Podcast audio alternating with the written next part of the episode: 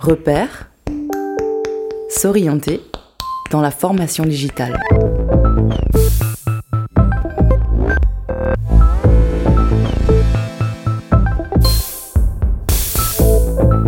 Repère.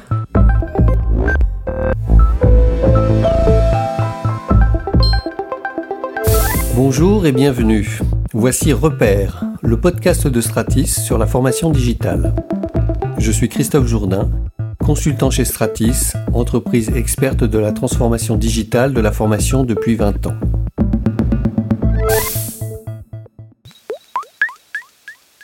Pour lancer notre série Repères, nous vous proposons un flashback dans les années 2000, à une époque où les éditeurs de plateformes proposaient des solutions simples pour répondre à la problématique complexe de la formation et de la gestion des compétences. En effet, ils assuraient que grâce à un LMS performant, des ressources pédagogiques multimédia autoportantes, un tutorat adapté, la question de la formation des individus devenait plus simple, les compétences faciles à repérer et les formations rapides à mettre en place. Il a fallu quelques revers de médaille pour se rendre compte que l'apprentissage ne peut jamais se résumer à une question technique aussi prometteuse soit-elle. Après quelques essais-erreurs dans des grands groupes, qui ont souvent coûté fort cher, à la fois en monnaie sonnante et trébuchante et en désillusion, les pédagogues se sont réemparés de la question du digital learning. Ils ont bâti des parcours de formation, alternant distance et présence, collaboratifs et individuels. Ils ont imaginé différentes activités pédagogiques en ligne, la manière d'intégrer des ressources numériques simples sur les plateformes.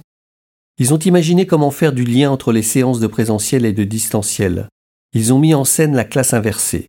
Bref, ils ont fait ce qu'on appelle aujourd'hui de la réingénierie pédagogique digitale ou multimodale. D'ailleurs, c'est à cette époque qu'est apparu le référentiel Compétis, qui propose cinq scénarios d'usage avec plus ou moins de numérique, plus ou moins de distance. On part du présentiel enrichi par l'usage des supports multimédia, et on va jusqu'au présentiel quasi inexistant, et l'on redonne au numérique sa juste place en fonction de nos objectifs et moyens pédagogiques. Samuel, vous qui accompagnez les organismes de formation depuis 25 ans dans leur digitalisation, vous avez connu ces périodes de haut et de bas, quels souvenirs en gardez-vous?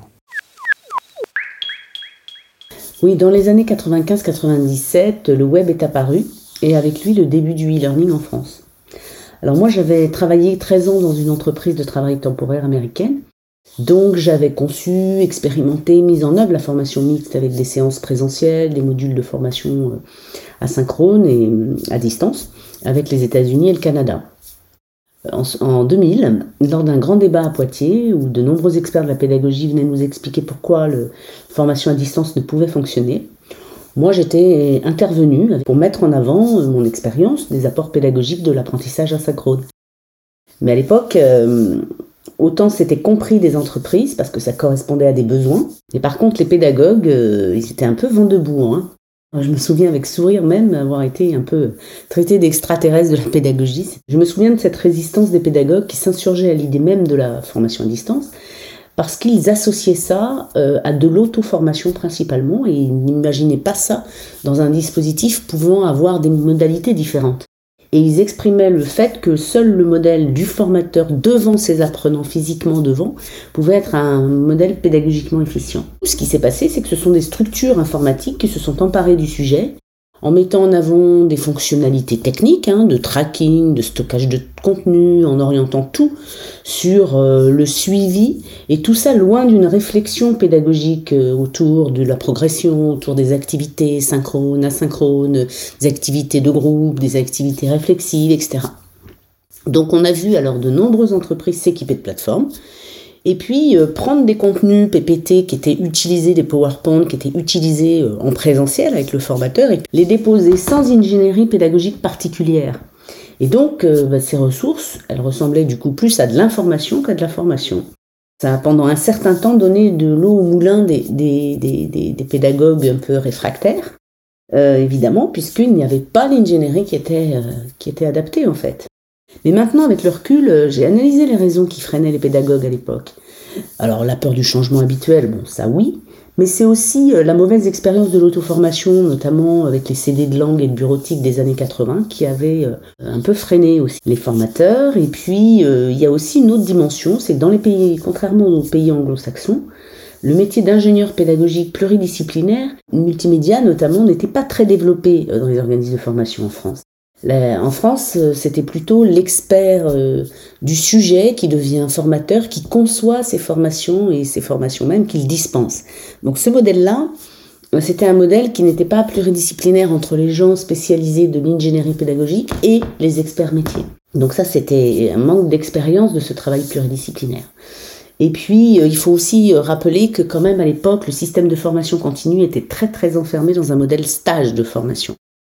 Puis enfin, euh, l'arrivée du web 2.0, de la classe virtuelle, des réseaux, développement des réseaux sociaux, et puis aussi les besoins grandissants d'individualisation. Hein. Ça a commencé à faire bouger les choses. Les pédagogues ont commencé à entrevoir la possibilité et l'intérêt de la multimodalité. Donc la possibilité de, raisonner parcours, par exemple, hein, intégrant des activités en groupe, du travail personnel à distance, mais aussi euh, des, impacts sur la temporalité plus souple, de pouvoir intégrer des temporalités plus souples et finalement plus écologiques pour l'apprenant. Donc les pédagogues ont commencé à se former aux technologies, à, apparaître, on a vu apparaître des formations longues, diplômantes pour des nouveaux métiers, euh, ingénieur pédagogique euh, multimodaux, chef de projet digital learning, scénariste. Et puis plus récemment, hein, je dirais dans les cinq dernières années, on a commencé à voir se construire des équipes pédagogiques pluridisciplinaires dans les organismes de formation, composées de scénaristes, de référents numériques, de concepteurs pédagogiques. Et donc, ça a fait son chemin et les pédagogues aujourd'hui euh, ont compris que la formation à distance, le digital learning, ça rimait pas forcément avec isolement de l'apprenant, mais pouvait euh, réellement euh, permettre d'améliorer l'efficience pédagogique sous réserve qu'on respecte la composition d'une mode de formation, hein, c'est-à-dire aussi bien des activités donc diversifiées, des activités d'enseignement, d'expérimentation, de co-construction, des activités réflexives, de mesure, et puis surtout tout ça s'inscrivant dans une progressivité et un dispositif d'accompagnement en parallèle qui soit euh, là tout au long du processus. Pour reprendre la, phrase de, de, M. Philippe Carré, euh, la formation à distance, c'était seul mais jamais sans les autres. Voilà, donc euh, oui, ça a mis du temps, mais aujourd'hui je suis confiante, les, choses se sont rééquilibrées, je pense que la pédagogie est bien revenue au cœur de la conception des dispositifs euh, multimodaux et que tout le monde a bien compris que certes la technique était très très utile si on la mettait au service de la pédagogie. Merci Samuel de votre témoignage. Quelque temps plus tard, à la fin des années 2000, le Web 2.0 s'est démocratisé avec les réseaux sociaux, les blogs. Grâce au smartphone, on a pu prendre des photos, créer des vidéos, les poster sur le web, les partager sur les réseaux. Et puis aussi, au même moment, le monde de l'open source a fait sa percée. Et là, le phénomène d'appropriation des technologies par les formateurs s'est amplifié. Ils se sont emparés des technologies du quotidien, par exemple Facebook, pour en créer un usage pédagogique. Nous en parlerons plus longuement au cours d'un prochain épisode. Pour terminer, et depuis que l'on parle de e-learning, on a souvent mis la technologie sur le devant de la scène pédagogique. Les résultats n'ont pas été probants. Il ne s'agit pas de la mettre derrière, mais bien à côté, car elle accompagne, elle permet de créer des usages qu'on n'imaginait pas. C'est pour ça qu'il est important en tant que pédagogue et consultant d'être toujours en veille sur le numérique, de comprendre les contours des technologies qui se développent sur le marché et de pouvoir en imaginer leurs futurs usages pédagogiques. Si nous avions aujourd'hui un conseil à donner, ce serait de vous intéresser aux technologies immersives et aux phénomènes du métaverse, qui sont en train de débouler dans nos vies et qui seront peut-être nos compagnons d'apprentissage de demain. Merci de votre écoute.